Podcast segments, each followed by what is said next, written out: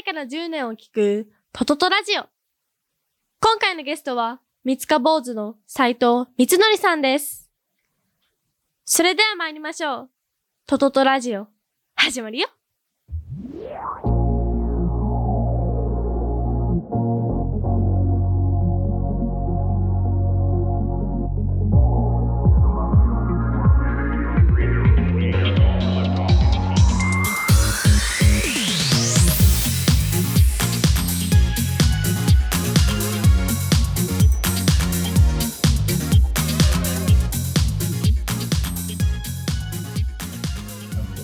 ことで、いつもいい加減ですね。いつもいい加減。やだな。いつもいい加減っていうのが一番、あれですね、一番いいやつです。うん、かもしれないです。うんはい今回のゲストは、はい三塚坊主の斉藤光則さんです。よろしくお願いいたします。よろしくお願いします。来ましたね。はい 急なオファーといいますかねそうですね。。これちなみに12月の20ですかね、20日配信なんで、はいまだあのできていませんが、今、はなぜあの私があのミツさんにお声掛けして、はい。こう急なオファーを出したかというと、今ちょっとね、あのうんお仕事といいますか、はい。三塚坊主のサイト、今作り変え用プロジェクトがはい。発信しておりまして、おそらく、えー年末年始のどこかでお公開されるかな。お早いですね。早い。早いんです。もうね、はいあのー今日今日何日かは言えないですけども、先ほど午前中の打ち合わせではい。撮影のお話とかもいろいろして、着々と、もうめ着々とですよ、本当に。はい。あの、やってます。よろしくお願いします。いやー、はいで、三塚坊主、ん。三塚坊主って何ですかって聞かれたら、なんていつもお答えしてるんで三すか日坊主はですね、ま、シンプルにラーメン屋さんですって回答するのが一番多いんですよ。味噌ラーメン。味噌ラーメン屋さんですっていう。はい。まあみんなそのイメージはね、そうですね。あると思う中で、まあ独特と言いますかね、うんあの面白い、あのうんビジョンも含めて面白いし、組織の作り方も面う白いん。で、まあ多分この3つ、今日の3つ発行している人たちとの出会いと、はい。家事とコロナとと、うん家事とコロナとって簡単に言い あの言えるもんかどうかっていうのはあるんですけど、ここの流れの中でやっぱりそういうみ、今の三塚坊主につながることが、本当にあの醸成されてきたって感じですよね。ですね。うん。この3つは結構、まあ、多分皆さんは意外とコロナって、まあ、直近で結構大きな問題だと思うんですけど、僕の中では実はなんか、手前の家事のインパクトが強すぎて。それは家事はね、い、そうですね。家事のインパクトと残ったものといいますか、うん、そのインパクトは大きそう。そうですね。うんなのでコロナは実は、まあなんかその、そこまでうん。かもしれないですね。なんかね、うん飲食の方とか、まあうん我々みたいなこういうクリエイティブな仕事もそうなんですけど、うんコロナっていうものがマイナスだったかって言われると確かにマイナスの部分もうんあったんですけども、なんか気づきをもたらしてくれたみたいなことは多くあったんじゃないかなっはい。めちゃめちゃ整理する時間を急に与えてもらったみたいな。ですよねは特にミスさんの場合はいろんなところ出入りしてて、い。うん。もうね、現場でも働かれてたんだったら、立ち止まるっていう期間はそうなんですよないですもんね。そうなんですよ。そこでしっかり立ち止まる時間ができたという。意外と、だからすごく良かったんですよね。うんまあ、あんよ、うん、言っちゃいけないかもしれないけど。でもみんなでも実はそうそうなんだと思うんですよね。あのー立ち止まる時間をどう使ったかっていうう。そなんですよ。それどう立ち止まったのか。はいそしてね、はい。アフター家事ですからね。そうですねははい。そこのお話も伺えればと思うんですけども、まず、あの、発行している人たちとの出会い。まあ、はいそもそも三塚坊主はどう立ち上がって、当時はそこまで発行ということを意識されてなかった全然してなですよね。かったんですよ。あの、最初は、その、まあ、僕、地元がこの、いわゆる豊中市の蛍ヶ池で、まあ、この町で、まあ、その、生まれて育って、まあ、よくあるあるですけど、まあ、ちょっとまあ、両親に、こう、反発じゃないですけど、こんな町出てってやるみたいな。こんな街出てってやる。まあそんな形で、なんかその蛍ヶ池を離れて、まあいろいろこう、まあ日本国内だったり海外いろんなとこ行って、その、まあやっぱり蛍ヶ池よりカナダって面白いよねみたい 比べるところが、な。そうなんですね。豊中のね、一部の町と国じゃないですか。そうなんですよ。でかい。でかいんですよね。でかいまあなんか、自分の知らない文化とかに触れるってめちゃめちゃ面白かったんですよ、やっぱり。またね、うん日本と全然違いますもん。そうなんですよ北米なんてね。はい。まあそういう風な生活を送って、まあ、勢いで大学も辞めてしまって、みたいな。はい。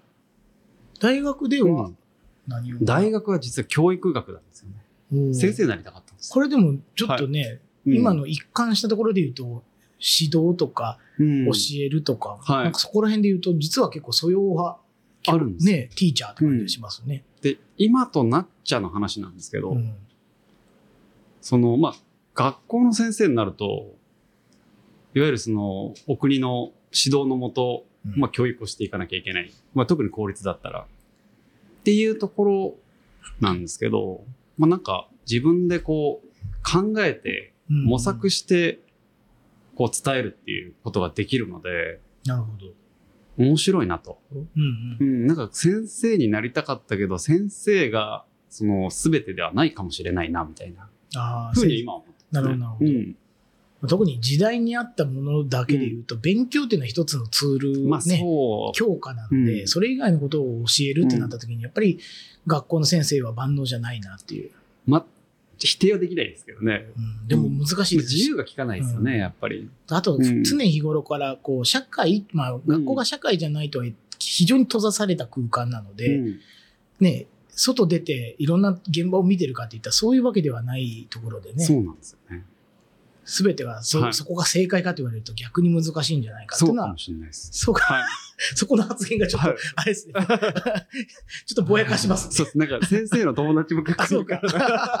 いや、まあ、はい大変でそううちも、はいだから、息子が今、教職はい。取ろうとしてるんですけど、まあ、なんかね、うんい。つも話してるんですけど、現場は大変そうだなと。まあ大変そうね。教育実習とか行ってね、うん。あれもこれもしなきゃいけないとか、うんで、子供の質というか、多様になってきてるんで、いろんなものにフィットしなきゃいけないって、うん相当人間力試される。いや、だと思いますよ。うんうんまあ一回ちょっと社会出てからい、ね、先生になるのも全然ありかもしれないですよね。多いですよね。うん多いと思いまうん。す。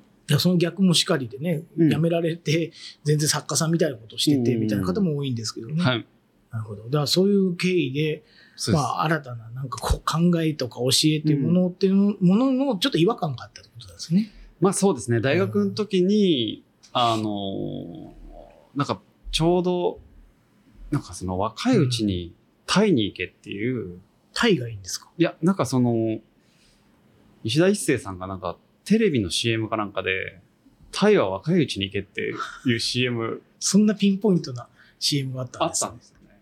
タイに行けと。そうです、そうです。で、うんまあ行った時に、まあついでにその東南アジアを回って、で、まあ一番インパクトを受けたのはカンボジアだったんですけど、いやはい。なんかカンボジアで、なんかその、ま、例えばなんかその、まあ、戦争が終わって10年ぐらいだったので、うん。まあ、地雷もあるし、まあ、極端ですけど足がない子供たちもいっぱいいて、まあ、そういう子たちとこう、戯れるというか遊んでる中で、なんか最初、かわいそうだなっていう、その、僕、中心軸でその人を見てしまったというか、あ自分の、なるほど。うん、ただなんかそれが、こう、その日の晩にすごい違和感があって、なんか自分のこう、物差しで人を測るのが良くないんじゃないかと思って、次の日なんかもうもっとこう、フラットな気持ちで遊んだらめちゃめちゃ楽しかったんですよ。それはでもフラットになれたんですね。そう、強制的に。そのかわいそうだと思ってる俺の心の方がかわいそうなんじゃないかみたいな。うんまあ多様性ではないですもんね、それは。そうんでもなんかそうすると、なんかその子供たちと遊んでる中で、なんかこう日本の教育っていうものと、うんうんその現地にいる子たちの笑顔というか、にだいぶそのインパクトを受けて、うん、なんかその教育って何なんだろうみたいな。ちょっとこの国にいたいなみたいなのでなるほ、どもうそのままこう大学辞めてしまったみたいな。なるほど。そうなんですよ。あーそこでやっぱり何か違和感、違和感は、まあ、うんちょっと自分なりには感じたと思いますね。でもそれがこう、角度が、うん当時はこんだけでも今となってこう広がっていくんじゃないかなと思うんですね、その違和感っていうものが。多分、当時は全く気づいてなかったですね。でもちょそのちょっとの違和感にはでもなんとなくこう自分が向き合おうと思ったんですね。そうなんですよね。まあ、あと合ってるんじゃないかみたいな。自分にはなんかこああ、う。うん。なるほど、なるほど。うん。それで、まあ、もっと外の世界に行こうって言そうって、まあ、か海外、カナダに行ったり。そうです。カナダ行ったり、まあ、日本帰ってきても、まあ、ほんと2日、年2回帰ってきて、2、3日ぐらいホタルガ池に帰ってきて、やっぱこの街嫌だな、みたいな。当時はね。当時は。当時は。そうです、そうです。で、まあ、またすぐどっか行っちゃう。うん。でもそれぐらいまあ20代うんですよね。20代前半ですね。まあ、うんものをまだ知らないというか、うんもっともっと見たい時代っていったところで言うと、まだこう、なんですかね、ホタルガ池自体の街の見方っていうのも全然見えてなかったですよね。それももっとうんこう、芝生が多い方というか、うんああ、いい面白いみたいなところを選んでた。そうです、そうです。でもその過程もいるじゃないですか。まあ、あってよかったとうん思います、ね外を一回見るっていうかね。それで、うん。うんあれですよ、急に飛ぶかもなんですけど、ラーメン屋を始めよそうです、そうです。でまあねきっかけとしては、なんかその、まあ、ホタルガ池があんまり好きじゃない、う。うんえっ、と、僕が、なんかその、まあ、たまに帰ってくると、その、まあ、僕のお父さんは、まあ、父親は、ホタルガ池で、その、まあ、賃貸不動産業をやってたんですけど、なんかその、昔は良かったトークを、こう、聞かされて、うん。で、まあ、飲んでた時に、もうそういうのやめませんかって言った時に、こう、お前自分でお金も稼いだことないくせに偉そうに言うなって酔っ払った勢いで言われて、まあ、そうでしょうね。そうです。で、まあ、なんかでもそれ結構腑に落ちたところもあって、ああ。そうそうそう。何もしてないのに。うん。何もしてないから、まあその一言とか、まああとなんかそのいろんなきっかけもあったんですけど、じゃあなんかそのホタルガ池に戻って、まあ自分で何かやろうって思って。で、27歳ぐらいの時ですかね。まあ帰ってきたんですよね、うん大阪に。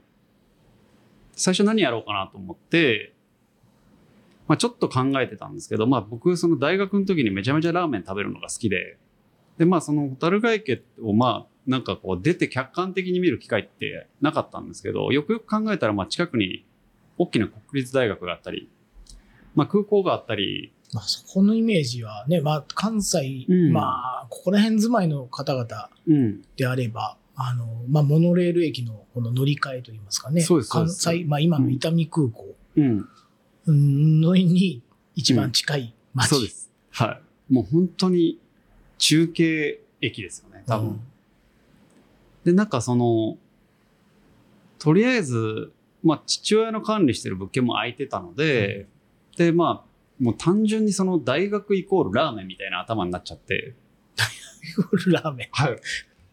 で、まあ当時その、そんなにラーメン屋さん、うんうんラーメンブームにはあったんですけど、このホタルガ池っていうところではそんなにラーメン屋さんもなかったし、そうですよね。まあ、昔馴染みの店、うんラーメン屋っていうのはあんまりないですよね。なかったんですよ。うん。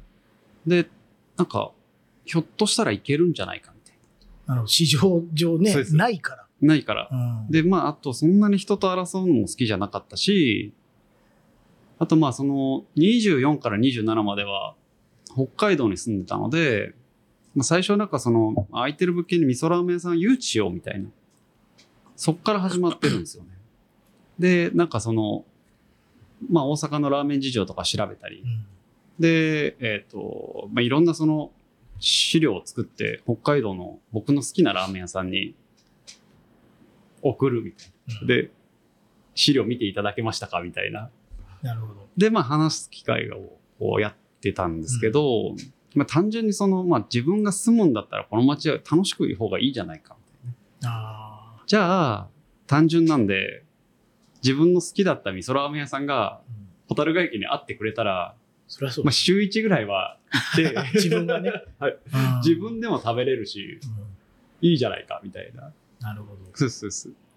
まあ、そういうノリで、まあ、本当に資料作りと、あとはなんかその誘致しようと思って、結構活動1年ぐらいしてたんですよ。うんうんうん。まあ、けど誰も来てくれなくて、まあ、資料を作っていくうちに、なんかこう、テンションが上がっていってるというか、うんなん、これできるんじゃないかみたいな。自分でね自分で。できるんじゃないか。できるんじゃないかっていう。よくあの、本当に資料と数字だけを見てテンション上がっちゃったタイプで。なんか書いたんですね。嘘です、書きました。青写真みたいな。はい。いけんじゃないかいけんじゃないかっていう。まあ、ちょうどその時に、その、まあ、年間何冊かラーメンのムック本って、まあ今でも出てるんですけど、味噌ラーメンのところだけ、その、いつも、他はなんか醤油部門の大賞とか、新人賞とかあるんですけど、味噌ラーメンの時ないんですよ。なかったんですよ、当時。じゃあこれもう、勝てる。うん、全然来年できるんじゃないかみたいな。いきなり対象になっちゃうんじゃないかみたいな。ねライバルが少ない、ね。ライバルいないんですよ。いなかったんですよ。で、まあ、本当にそれで、まあ、資料を作っていくうちに、まあ、今、生命さんとつながってるんですけど、まあ、その生命さんとの、まあ、縁がちょっと深くなっていって、その、生命さんがテンション上がってきて、もう後に引くに引けなくなっていったっていう。なるほど。はい。全員のテンションが上がっちゃったんですね。全員テンション上がってましたね。戻れない。はい。でもまあ、やらざるを得ないという状況、まあそうです、そうです。うんで、うん。もうその時から三日坊主。そうです。三つか最初から三つか坊主。名前はなんで三日坊主にしよう？なんか当時、その、僕がまあ、ミツっていうあだ名で、えっと、もう一人、つかさっていう、えっと、友達がいて、で、二人とも坊主頭だったんですよ。ただそれだけなんですよ。今にして思うと、なんか、はいなんだろうなっていう。あれですけど、は今受け取るとね、う三日坊主とか、うんなんか、何か意味があるんじゃないかと思いますい。もんね。全くない。全くない。意味は後付けで考そうです。意味は後。付けでやりましたね。じゃあそこで切り盛りされて、でもうあれですよね、うん扱うものが味噌だから発酵に別に興味があったわけでも。いやもう単純にその競争するのが嫌だったのと、まあ最初はその資料で作ってて、まあこれだったらすぐにある程度その結果が出やすいうんじゃないかっていうところが第一歩目ですよねだ。から発酵食品というか、うん味噌ラーメンっていうものに対してフォーカスしてたと。はいそうです。発酵、こっから、でもうん、切り盛りしていったら味噌ラーメン極めるじゃないですか、普通は。発酵側に行くんですね発酵してる。発酵側に行きましたね。これ、大きなきっかけって何だ大きなきっかけは、その、今その、うーんとね、小倉平久くんっていう有名な発酵の人ってそうそう発酵デザイナーの、彼と偶然、バーで出会ったっていう。そんなあの、小説でもなんか、やらないような、もう、偶然バーで出会うことってあるんですか、あったんですよ。関。西で。しかも、ミノービールの、あ僕、月曜日にミノーの山登って、あの、昔その、雑多な感じのところにバーカウンターがあったんですよ、古い時。うんそこで月曜日山登って降りてきてビール飲んで家帰るっていう。のを、まあ本当に毎週のようにやってたんですけど、大体そこの月曜日の昼過ぎぐらいから飲んでる人ちょっとおかしいじゃないですか。まあ、シャバの人間じゃないそうなんですよ。で、開けた瞬間に、左手にマック片手に、やば。なんか笑ってるお兄さんがいるみたいな。やばいな、はい。で、僕開けた瞬間に笑っちゃったんですよ。やばいやついるなと思って。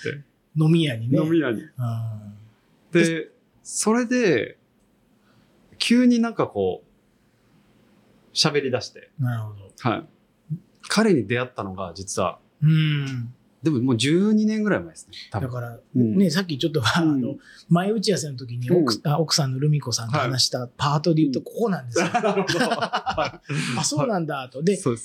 今、はまあ、関西、あの、僕ね、関西出てうん、あんまりわからないですけど、関西だともう、ミノビールってどこにでも卸されてる、まあ、クラフトビールのね、まあ、ひ一つの第一人者なところもあい。るんですけど、パイオニアですね。結構当時はまだミノビールもそこまででしたよね。そうですね。まだクラフトビールのブームに入ってない時だったんで。ですよね。多分なんか夜な夜なエールみたいなものが出出始めたかなぐらいだと思うんはい。で、うんそこにプラス、んまだ小倉平子さんもはい、まだ世にそんなに出てない出頃の。てないですね。まだ発行言ってなかったんで、彼は。あ、そうなん言っですか？てなかったんですよ。もともとが普通のデザイナーでしたっけ？普通のデザイナーで、たまたまなんか中国かどっかの帰りに関空に降りて来たんだよ。あ、そんな感じですか？はへえ。で、お兄さん何やってんの？って言われて、いや、僕味噌ラーメン屋やってるんですよね、みたいな話で。いびつな出会いですね。味噌ラーメン屋とデザイナーがそうそミノビールのうん横丁で出会ってるんですね。すごい。う。で、まあそのまま2軒目、3軒目まで行っちゃった。すごい意気投合してるじゃないですか。何が意気投合するポインなんかトだったんですか？ね、いや、僕もなんか面白い味噌屋の友達いるよ、みたいなことを言ってて、ああで、それ結構インパクト大きくて、僕には。うんうんちょうどなんかその、なんかその、まあ僕なんかいろんなお店屋さん行ったりとか、それこそまあ愛知県の、あの、知多半島の方に豆味噌をこう行って、まあいろいろこうちょっと興味は湧いてた時期だったので、あのその味噌作り味。噌作りっていうものに対して。で、まあ、ちょうどなんかその時、まあ、自分にこう、毎週一個新しい味噌ラーメンを作るみたいな、すごいでなんす。かこう、貸してた時期があったんですよ。で、なんでまあいろんなお味噌に興味を持って、これどうやって作ってんだろうみたいなタイミングと、まあその彼の、そのお店屋さんのお兄さんと仲良くなったタイミングが割と近かったんだと思うんですよね。うん。そうか。じゃあ、みつさんも。あの、味噌ラーメンじゃなくて、うん味噌を語れるというか、発酵とか味噌に非常に興味持った時期だった。うん、そうです、そうです。でたまたまなんかその大阪市内の方にお店を出すって決めてたんで、その時に。うんうんで、2軒目かな。じゃあ、平くんデザイナーだったら、お店作ってよ、みたいすごい、な 流れになって、まあ本当に作ってくれたんですけすど、ごいな。はい。あ前の店舗、そうです。はい、もうなくなっちゃったんですけど、スカイビル。そうです。スカイビルの店舗のコンセプトから一緒に、小倉平子さんなんですそうなんですよ。で、また小倉平子さん、店、店内とかはい。内装デザインしなさそうですよ、そうなんですよね。もう今やらないと思いますけど、当時もやらなかったんじゃないですか、ね。まあ当時も初めてでしょ？すごい。うん。ええあ、そうだったんですね。そうなんですよ。で、その次の年かな、あその工事する前に、一回じゃあそのお店屋さん遊びに行ってみようと思って、で、まあ、その当時、平久くん東京に住んでたんですけど、えっ、と、そのお店屋さんが甲府、うん。山梨県の甲府で、あの、まあ、ゴミ醤油っていう、うん。その、まあ、発酵界では割と、あの、元気があって、めっちゃ面白いお兄さんなんですけど、まあ、そこのお兄さんと出会って、かっこいいなと思ったんですよね。ほう。うん。なんかその、普通の宿取ってくれてたんですけど、ビジネスホテルに連れてってくれて、その、まあ、泊まって、朝食バイキングだったんですけど、もう、ローカルの食べ物で埋まってるんですよ。なんか当時まだそんなにこう、ローカルとか、あんまりこう、今みたいにこう、押されてたわけでもなかったんですけど、なんかそのビジネスホテルで、お味噌であったり、卵であったり、お米っていうものが、まあ本当にその地元のものだけで回っこう、みんなが協力し合ってるんだみたいな、っていう形が、まあなんかその僕もなんか、ラーメン屋さん、まあ地元を盛り上げ、どうせだったら楽しくしようと思ってスタートしてる、自分とこう置き換えたときに、すごい進んでるなと思って。うん。そうです。で、まあ彼に興味を持ったっていうのが、うん割と、なるほど。うん、発酵に興味を持っていったきっかけのうん2歩目だったと思いますね、多分。だから平田さんでこうはいうん発酵っていう文化のうんこう共有みたいな、あ知ってるやついるんだみたいなところの仲間ができて、その後別の仲間と出会ったら、今度は仕組みといいますか、そうです発ね。酵を中心としたその経済圏みたいな経ものも済圏も面白いと思って。そう、面白いと思って、まあ実際その、なんていうんですかね。もう10年ぐらい前には、まあ今のその、それこそ世の中にあるような、まあローカル食っていうのはもう出来上がってたんですよね。うん。うん。完成されてると思って。そのビジネ普通のビジネスホテル？普。通のビジネスホテルですね。ああ、だからそこもすごいですよね。そうなんですよ。へえ。びっくりしちゃったんですよね。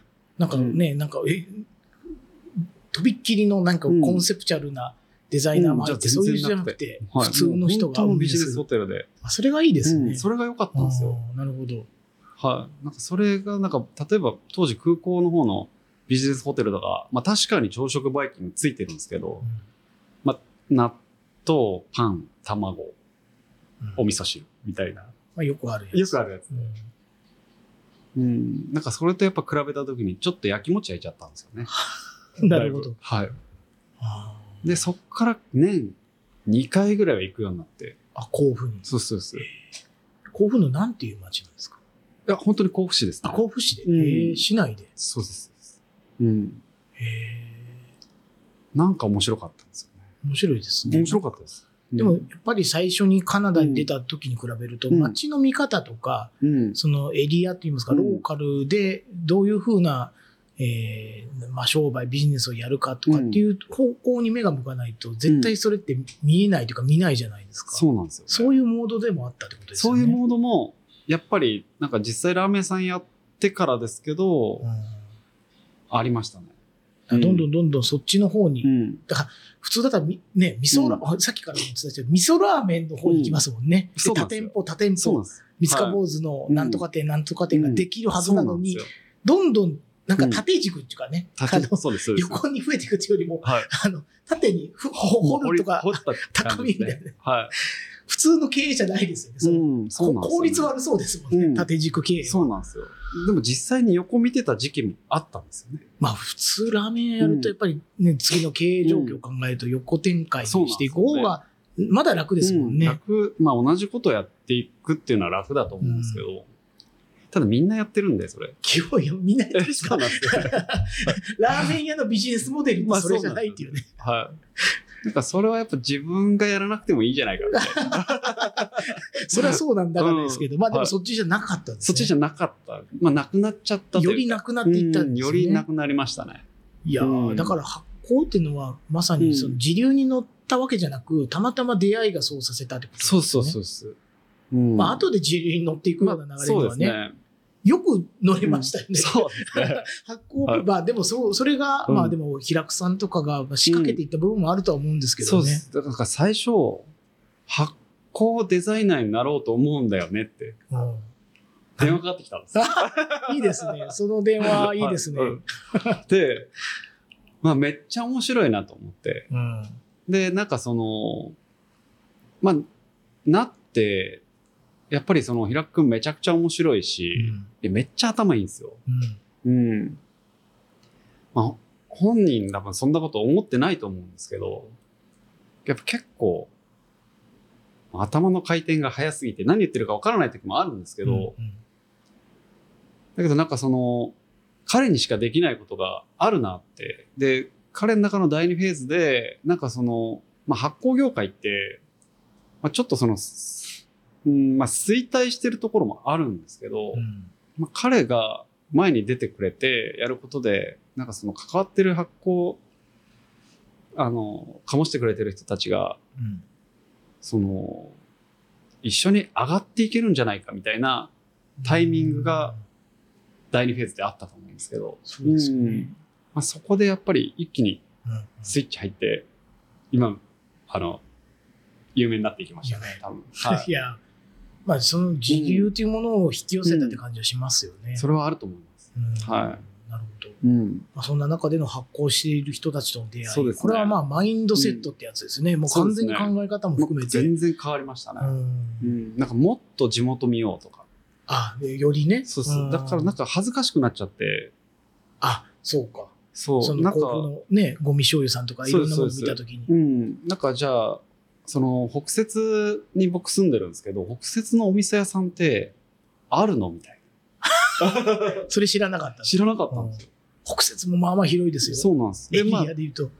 帰って、でもすぐうんいろんなその道の駅とか行って調べて、ああるなみたいな。気づかなかった。気づかなかったんですよね。うんいいですね。うん。いやそういうところから、まあ僕の中の深掘りが始まっていったかもしれないですね。うん。だからあれですよね。おもちゃを与えられて、こんやな、ね。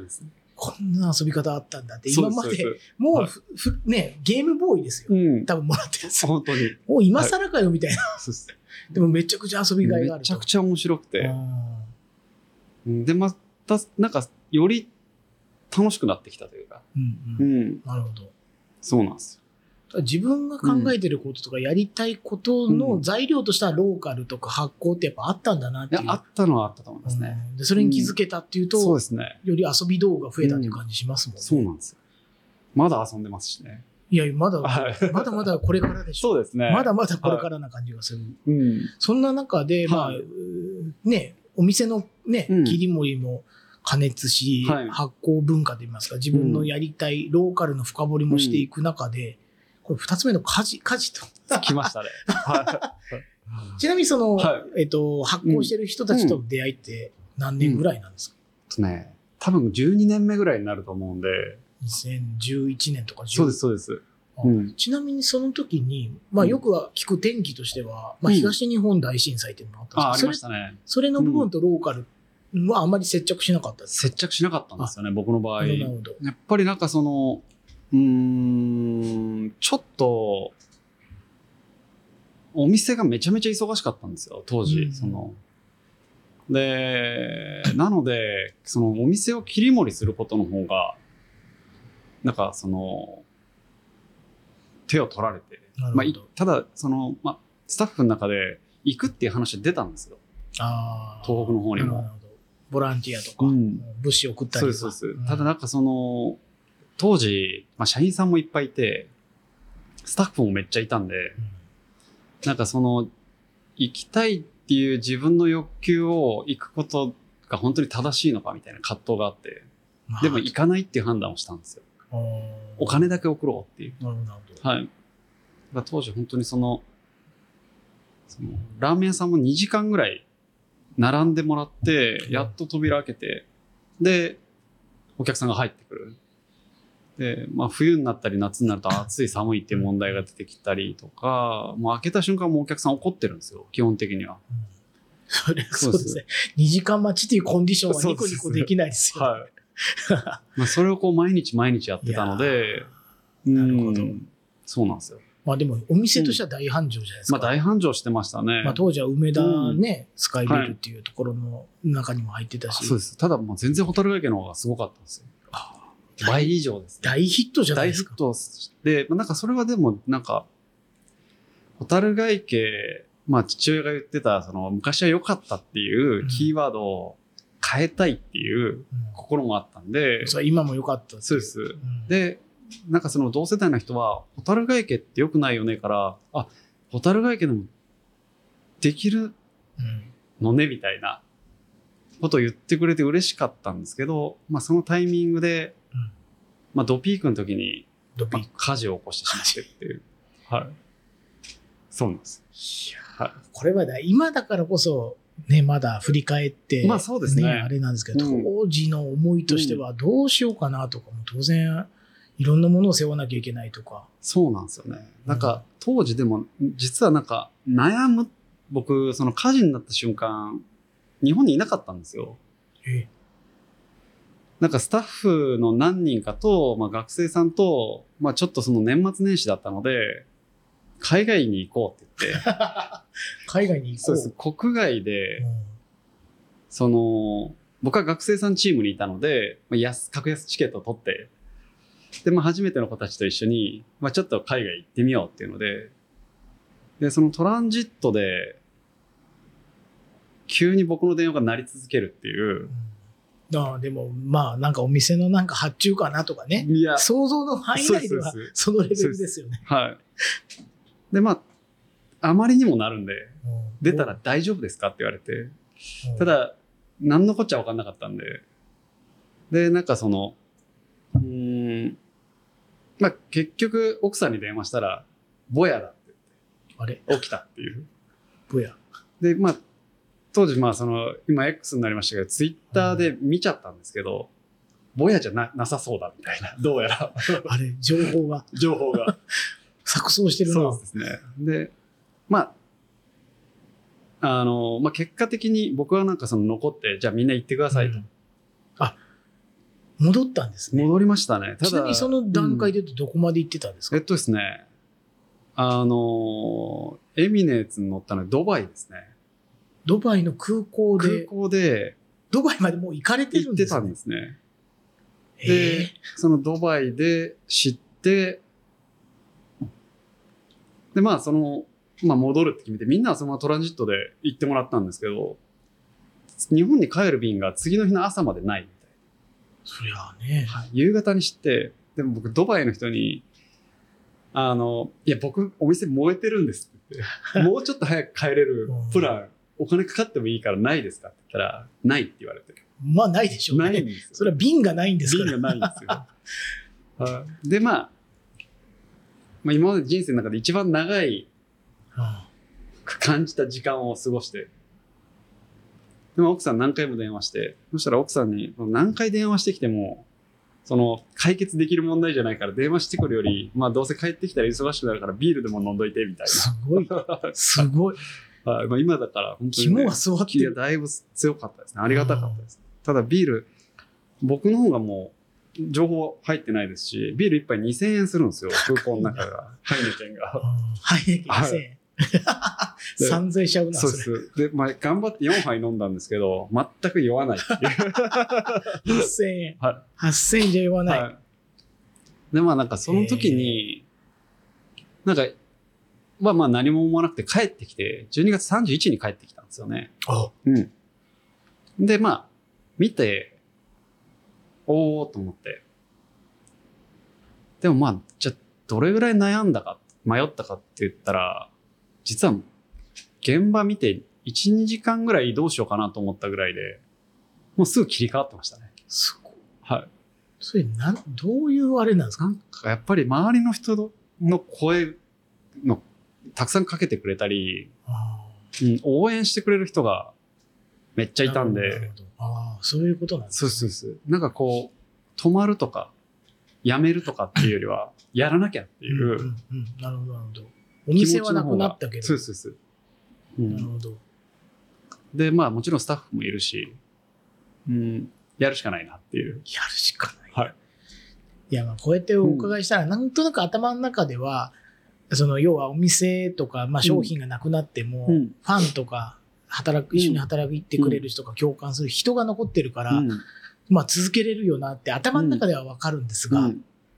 実際にその同じ曲になった時、うん。その判断、ない、な、もう泣くところじゃなくて、もうどうすりゃいいかわかんなくて途方に暮れそうなところ、1、2時間でスイッチできるもんなんです。よ。結構できましたね。ええそそれはそういう判断とかうん。はいつも、そういうふうにピッチッとできるもんなんですね。なんか、うん、まあそれ以来、むっちゃ早くなりましたね。いや、よりね、うん。いやーはじゃあその1、2時間悩んで、うん悩んだ後はもう次どうしようかっていう。そうですね。もう、どうしていくかっていう、もう一個ずつやっていくしかないなっていう。じゃあまず何ししなあかんのかなみたいな。あ保険線電話しなきゃダメだみたいな。ああ、冷静に。そうそうそう。じゃあその火事を、あの、が起きたことも、まあマイナス面は非常にあるけども。めっちゃありましたね。やっぱ正直言うと。それはもうお金の部分は大、うん大もうマイナスですよね。うん。プラスの面は、ちょっと、うんごめんなさい。なんあかそれこそ、当時横展開をしようと思ってたんであ、当時。はいあ。火事になった時、その準備にもう入ってたんで、裏を工場化してたんです。あ実は。で、大きいですね、それは。そうです。で、まあそこでセントラルキッチンみたいなのをはいはいもう作ってたんですよ。それが全部なくなっちゃったんで、はい。そそこでどこまでつく麺とかスープとかあると思うんですね。麺は、その製麺屋さんと一緒に、あの、本当に一緒にやってきたんで、麺は考えなかったんですけど、まあ、スープとか、うんまあ、管理ができるようななるほどなるほど。人と、あの、機材を全部入れて、はい。すごいな。そうそうそう。か火事によって、うん。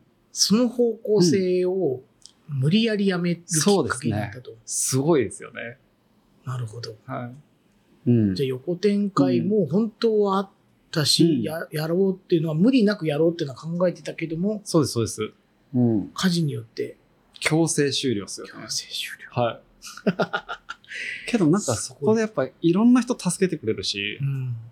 まあそれこそ、あの、ひ小倉平くんであったり、まあゴミ所有のお兄ちゃんであったりとかも、うん。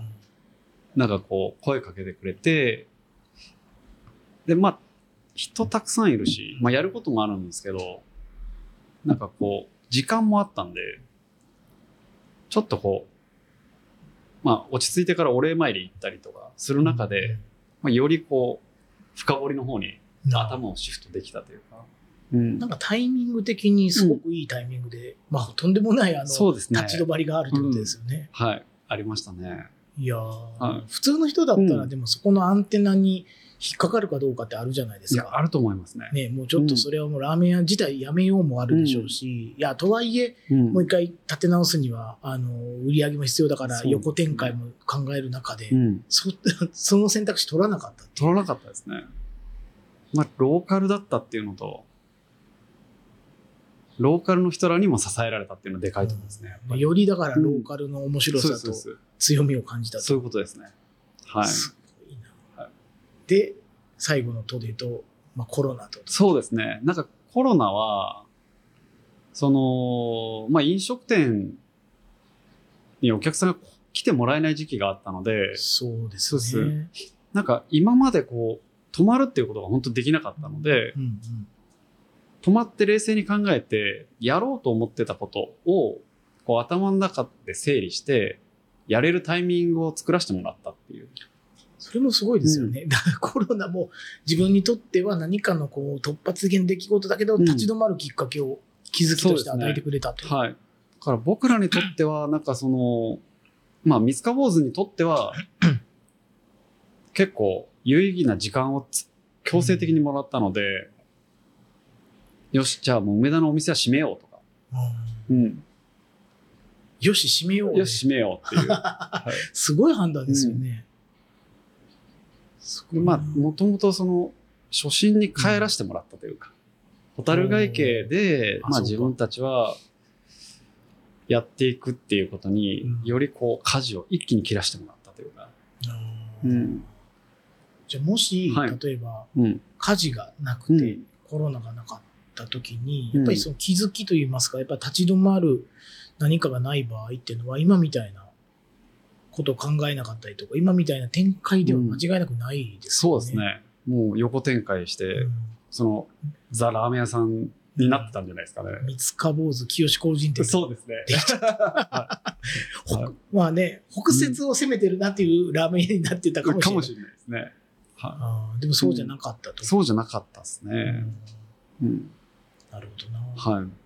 コロナでの気づきで言うと何かその向き合ったことで言うと何か今後こういうふうなことをっていうのであそうですね。なんか、まあ僕らはやっぱ蛍ヶ駅に人は遊びに来てもらうっていう、あの、思いが強いので、まあ今後の展開としては、まあ蛍ヶ駅をベースに、まあラーメンを通じたり、あとはまあ発酵食品を通じて、うんたくさんの人にこう遊びに来てもらって、まあ、ごちゃごちゃっとこう、うん皆さんがこう、交わってもらうというか、なるほど。はい。まあ発酵なんで、ね。そうです。うん発酵してもらいたいですね。人、だからこの、今収録しているこのお店も、はい。まあ大リニューアルオープン。そうですねう。んなんかまあ、蛍ヶ池の中で、まあ割と広い空間ってないので、広い空間です意よ。外と、そのやっぱ広く、まあ、大きい場所を借りようと思って、これもともとは何か入ってた？これもともとね、パチンコ屋さんのパチンコ事務所だったんですよね。あ事務所？全然そんな感じで、バーか何かかと思ったそうなんです。全然違うんです。居抜きでもない居抜んですきではなくて、多分、あの、見えないところでめっちゃお金が動いてたんだと思います、ね。玉とお金が。ああ、そういう場所に。そういう場所に、あの、なるほど。はい。まあ言ってももう30年、あビル自体は。いや、えっ、と、そのパチンコ屋さんがなくなっ、抜けてから30年ぐらいは経ってるんじゃないですか、ね。あそのうん前の物件自体もうん相当人入ってなかった。ここはもう、その後なんか一回麻雀屋さんはいはいができて、その後もうずっと入ってなかったんです。こんな、うんああの駅前で。意外に誰も、はい。なんでなんでしょうね、なんでなんでしょうね。うんなかなか使いやすそそうなんですう。よ。うん駅前、本当の駅前。そうなんですよ。えーうんここでは誰も借り手がいなかったところで。はい。ここしかないみたいなこ。こしかない。うん。ある程度店内のイメージとかは、うん自分の中にあったんですか、最初見に来た時に、実はなんかその、今結構ガラス張りが、そのガラスが多くて明るいんですけど、うん真っ暗だったんですよ。えなんかその、ちょっとあの、来てもらったらわかるかもしれないですけど、こう、半円のガラスが入ってるところが、ーうんなんか昔この玉でみたいなあの、ネオン管がこう、めちゃめちゃ入ってて、パチンコ屋のそのネオンをう出すとこだったんですよ。あ、そうか。はいそれで。そうです。で、ただそれパチンコ屋さんクローズしてからは、あの、なんか鉄板みたいなのが入ってたんで、真っ暗だったんですよ。えただなんかこれ、大家さんに聞いて、外してガラスに変えていいですかって言って、うんいいよって言ってもらった時に、多分、いい景色になるんじゃないかなと思って、ー確かに。一番街、ね、わかりやすく街が見えるとこなんで、はい、もうそれだけのイメージからスタートしました。うん。なんかあれですもんね、一個一個、あの、壁とかも自分たちで、そうです、そうです。自分たちで塗ってる壁に、あれですもん、なんか麹混ぜてたりした。あ、そうっす。なんかね、これは、なんかその、えっと、ミノービルさんの、うんあの、麦芽カスをもらってきて、その、なんか要は、まあ、ビール業界の友達も結構いるんですけど、うんミノービルさんとかは、まあ山が近いんで、その畑に巻く人とかが取りに来てくれていいんですけど、あの、大阪市内とかに行くと、参拝で結構捨ててる人が多くて、うん、なんかこう活用できないかなみたいな。ええ。ので、なんかよく食べ物とかにこうしようとするんですけど、乾燥させる工程でめっちゃお金がかかったりとか、コストかかるんで、だったらもう建築資材のだったら、その土に変えるんじゃないかとか、まあそういうのを考えて、まあいろいろやってみましたね。いや、すごい。はい。うんなん。かここのお店来てもらったんですけど、随所でそういう発酵にまつわるもの、そうですね。醤か、油だるを、うんこの板の部分をあ、使そうそうってそう。自分たちで、は あのはい。なんか捨てるもんもらってきてみたいな。はい。すごいですよね。なんか、そういうのもなんかこう、発酵関係の友達とかだと、うんまあ、結局、木だるなんて100年単位で使ってるようなもんなので、あうーん。なんか、いいなと思って。なんかね、餅はいいと言いますかね。そうですね。うんうん昔のものの餅の良さ異常にいいですよ、ね。やばいですよ。はい。すごいですもん。そうなんです。味も出て、味も出るんですよ。エイジングがね、加工っていうよりか、本当のエイジングですから、そうなんです。そうなんです。本当にその、すごい。100年ぐらいこう縛られた樽 たちの、解放しに。そうです。はい、最初はだからその醤油の匂い、これ味噌だれじゃなくて醤油だれだったんですけど、うん醤油の匂いがすごかったあ、。そうか。今は全くしないですもんね。今だいぶもう全然マシになりましたね。相当すごかったすごかったですよ。味噌ラーメン食べてるのに、醤油のはい匂いが。でこれもだからその1.5のトラックで、それこそゴミ醤油さんからもらってきてみたいすごい。いろんな人たちの成分でできてる。な。どっかないですかって言ったらあるよ。うん。もらって。はいそうそうそいや、面白いですね。はいまあ、だから今後はこういうね、あの、うんラーメンも食べれるし、で、まあ、こういう人たちも集まるしと。うんで、今我、我々が、あの、ご一緒させてもらってる、まあ、ね、三塚坊主のサイトを作りましょうの、まあ、うん第一弾として、う。はいまあ。発酵ランチをね、そうですね。出し、今も出してるんですけど、うんそこをもっと伝えていこうって話で、今日ヒアリングしたんですけども、はい発酵ランチの話も非常に深いというか、うんこれもあの、ミツさんの集大成みたいな話だなと思ったんですよね。んあのドリンクも含めて、はい今まで出会った人たちのそれを伝えるためのうん一つ大きなポイントなんじゃないかなと思って、ですね。軽く発酵ランチって言えないなと思いましたもんね。そうですね。思いが強いって言われなんか、まあ特になんか僕だけじゃなくて、スタッフ、一緒に働いてるスタッフも、その、まあラーメンも好きですけど、やっぱ発酵食品も好きな人もいるので、うん、まあ結構猛プッシュを受けてですね。うん。やし、なんか、まあいろんなこう、お付き合いのある、うん仲いい、その、まあ醸してる人たちのものを、まあ、ストレートに扱えるっていうのは、面白いですよね、やっぱり。逆に言うと今までだから味噌ラーメンの中では使えなかったこもの、ことが多いっちゃ多いじゃないですか。そうですね。それがいよいようん次の解放されちゃうっていう。はい。これ大きなことだなと思って、ともっと楽なもんかなと思ったら、は聞いた、紐解いたら、とんでもない、あの、今までの歴史を、こう、紐解くような、そうですね。ね、うん一品になりそうな。そうなんですよ。どうしてもやっぱラーメンにしちゃうと、ラーメンのその、オラオラ感が、オラオラ感。まあ、使える食材としては、もちろんね、味噌とかぐらいしかないけども、そうなんですよ。そのドリンクにしても、ね、うん皆さんもこう、ミノ、ミノビールは、はい。ね、百貨店とかどっかで買えるんですけど、ミノビールの生があるんですねっていう。そうです。それ初めてしました。その、あと僕ら、リアルエールっていう、うん。あの、いわ井戸のポンプ式みたいな、その、なんていうんですかね、ちょっと炭酸ガスが入ってないんで、お飲んだ感覚が、ん？気が抜けてるんじゃないかみたいなおうおうビールもあります。はい本当の生ですよね。そうです。本当にその、醸した状態のやつを、すご。あの、空気で押し出すっていう。だから製品、みんなが普通に飲んでる製品感っていうよりか、本当の。取れたてって感じが味わえるビールもあはい。るし。そのまんいまの味っていう。や、それこそね、日本酒のあの、秋鹿とか。秋鹿さんも、はい。めっちゃ面白いんですよね。なんかこれもなんかその、秋鹿さんも、なんか、社長にその、これから、あの、日本酒とラーメンの時代が来るんですっていう。だから、日本酒を教えてくださいっていういう話を、あの、直訴しに行ったんですよ。で、まあ、実際にその梅田の方のお店はやっぱインバウンドのお客さんも多かったので、まあ、ラーメンも好きだし、ビールも好きだし、日本酒も好きだったので、その、まあ、いい形で僕ら表現できるんじゃないかと思って、まあ、言わせてもらったんですけど、じゃあ、なんか、日本酒作りたいんだったら米作りからやれって言われて、そこから、そっからですね。だからなんかこう、半年間米作りをちょっとまあ、本当に月1回ぐらい行かしてもらって、えーで、お酒作って、飲んで、やっぱ美味しいよね。じゃあお店でお貸してくださいみたいな感じでスタートしてるっていう。。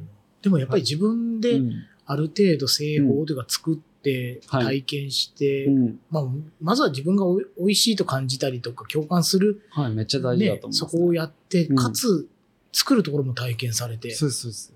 まあ、結局なんかその、ラーメン屋さんって間口広くて、まあ誰でも来やすい場所でもあるんで、うんじゃあ僕らがなんかそのミノビルさんであったり、まあお店屋さんもそうですけど、秋鹿さんもこう、商品として提供するよりは、まあ最前線でうん広告塔としてやるっていう、なるほど。伝えていくとそうですそうです、んその感覚はすごい強いんで、まああ、それでまあ、その旅に来てもらった人が秋鹿秋鹿さん知ってもらって、ーなるほど。そのまあ米作りに手伝いに来てもらったら嬉しいですし、じゃあ、ここをはいもっと発信拠点に、そうです。まあ、三塚坊主を発信拠点にしていくっていうのはまさに。はい。まあそこはもうラーメンの良さをうん活用させてもらって。なるほど。はい間口がこう広いうん。けど、今度出ていくときには発酵、そうです。発酵された状態で。はい。ああ、染めていくっていう。ああ、いいですね。はなるほど、なるほど。まあ、うん今後ね。はい。うん。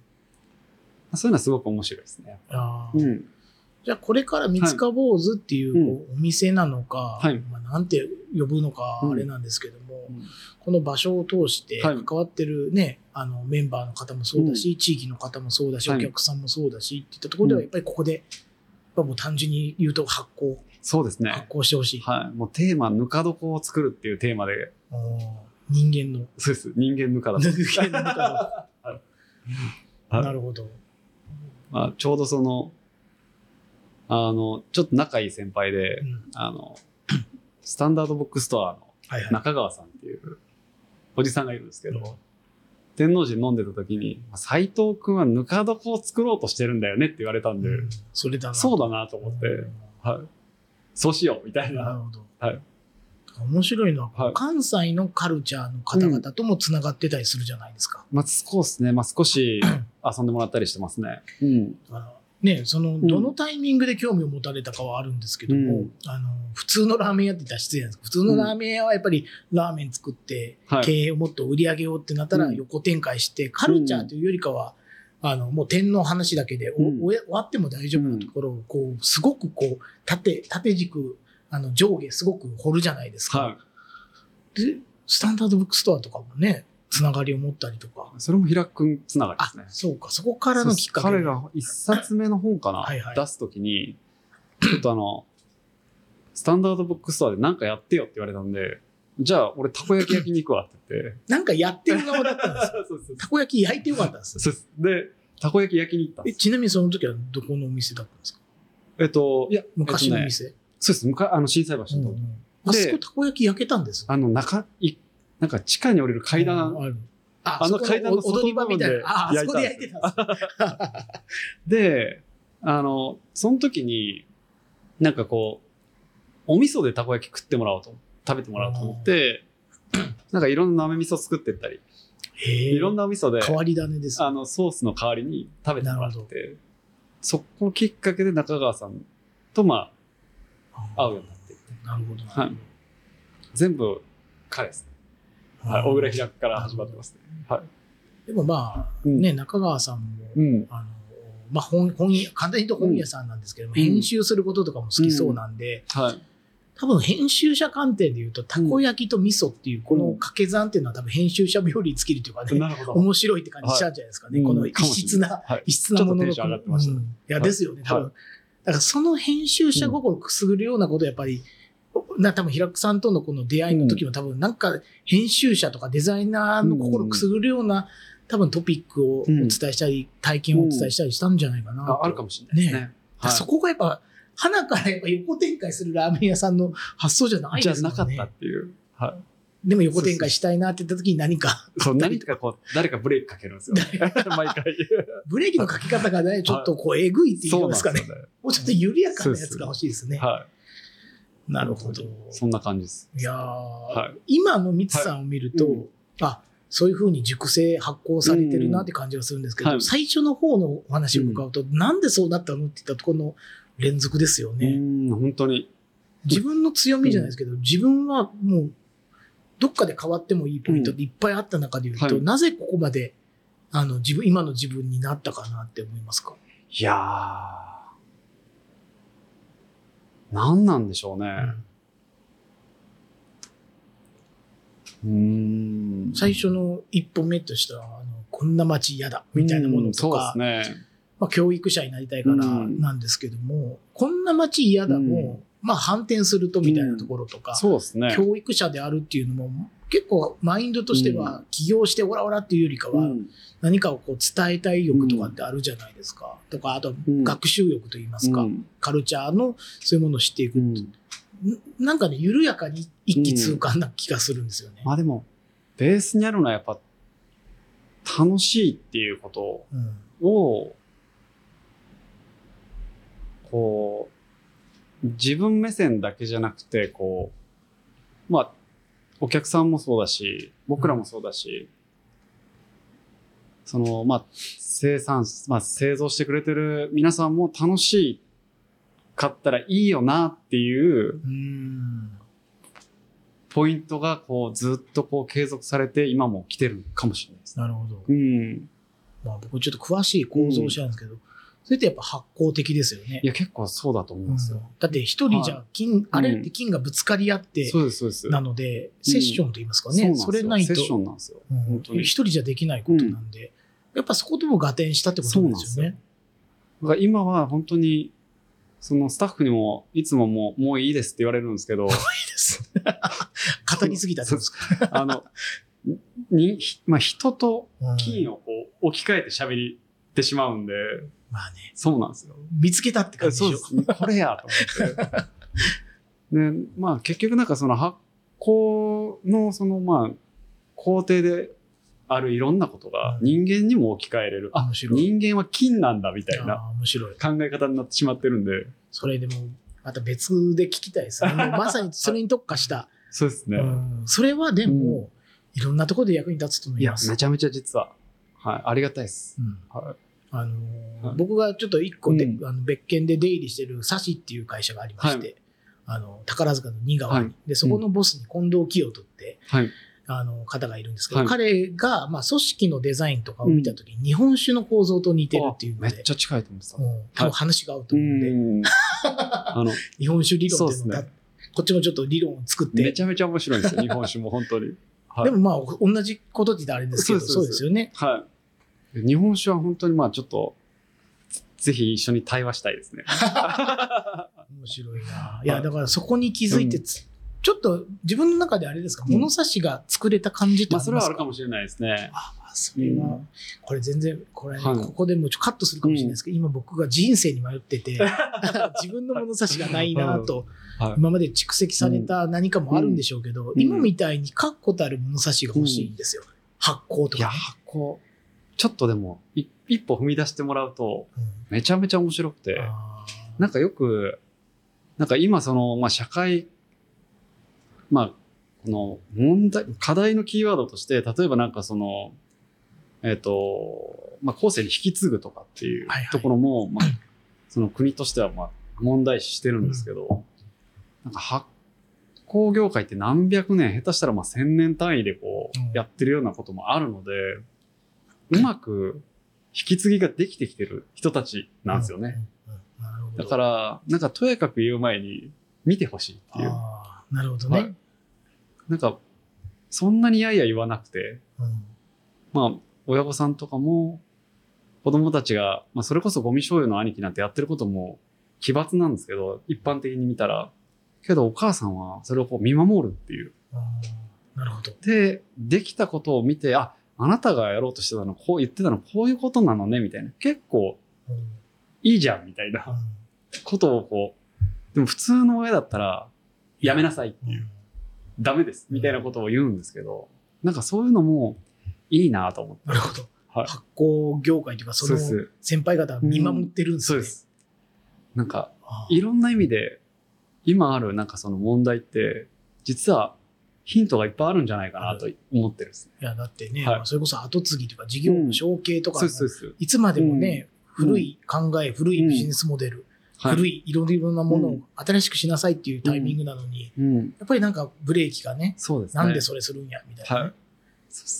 なんか子供たちもなんかこう守りながらトライできる環境をあ意外と、はい、意外とかっこいいんですよ。いやー、はい。い、いですね。いや、いいんですよ、結構。ちょっと、また僕も発酵学発酵からちょっと自分の物差しを、40歳からの生き方をね、面白いですよ。うなんか、まあちょっと発酵ブームですけど、なんかそういう角度で見てもらっても、いやーめちゃめちゃ面白いです。はまあ、それこそ間口はだいぶ広くなってるので、うんカルチャーの深度といいますか、これから掘っていくってことも多分あり得ることじゃあり得ることだし、うん。まあ、平久さんとかいろんな方々も。先行してやってるので、その発酵の文化的側面というか、そのうんなんか、なんですかね、食べるじゃなくて、そうですね。学ぶみたいなところもちょっと注目していくと、はい。面白い。面白いし、それも、この蛍ヶ池の三塚坊主では、なかそうんですねそういう機会も作ってみようかな、作りたいですね。やりましょう。はい。ちょっと僕も学びたいんで、ちょっと積極的にあの、トトトで はい。一緒にプロデュースしていければと思うんで、あの、私が学びたいし、はい。あの発酵にすがって生きていきたいので、ぜひぜひ。人生に迷ってる方にぜひね、発うん、そうですね。ちょっとでも、本当に平くんとか来るタイミングがあったら、ぜひ、ちょっと、は一緒に喋ってみたいです。ねえ、はい。めっちゃめちゃ面白いです。とはいえ僕はやっぱり、今、あの、ミツさんから発酵を学んで、自分の人生発酵させていきたい、うん。あの、本当にもやもやしてるんです。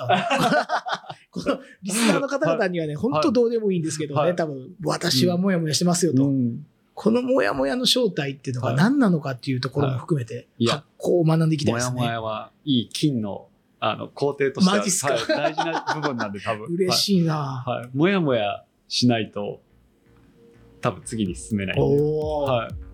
これははい今日よく眠,、はい眠れますよ。く昨日あのよく眠れてないんで、なんかもやもやして。はい。めちゃめちゃでもいいっすはじゃあちょっと、はもうネクストもありそうだと思うんで、ぜひね、この発酵に関しても、また、トトトはね、はい。田中が積極的に追っかけてきます。わかりました。うちの西郷さんは分からないですけど、田中はちょっと人生に迷ってるんで。はい。ということで、ははい、今回のゲストは三塚坊主の斉藤光則さんでした。ありがとうございます。ありがとうございます。どうもありがとうございます。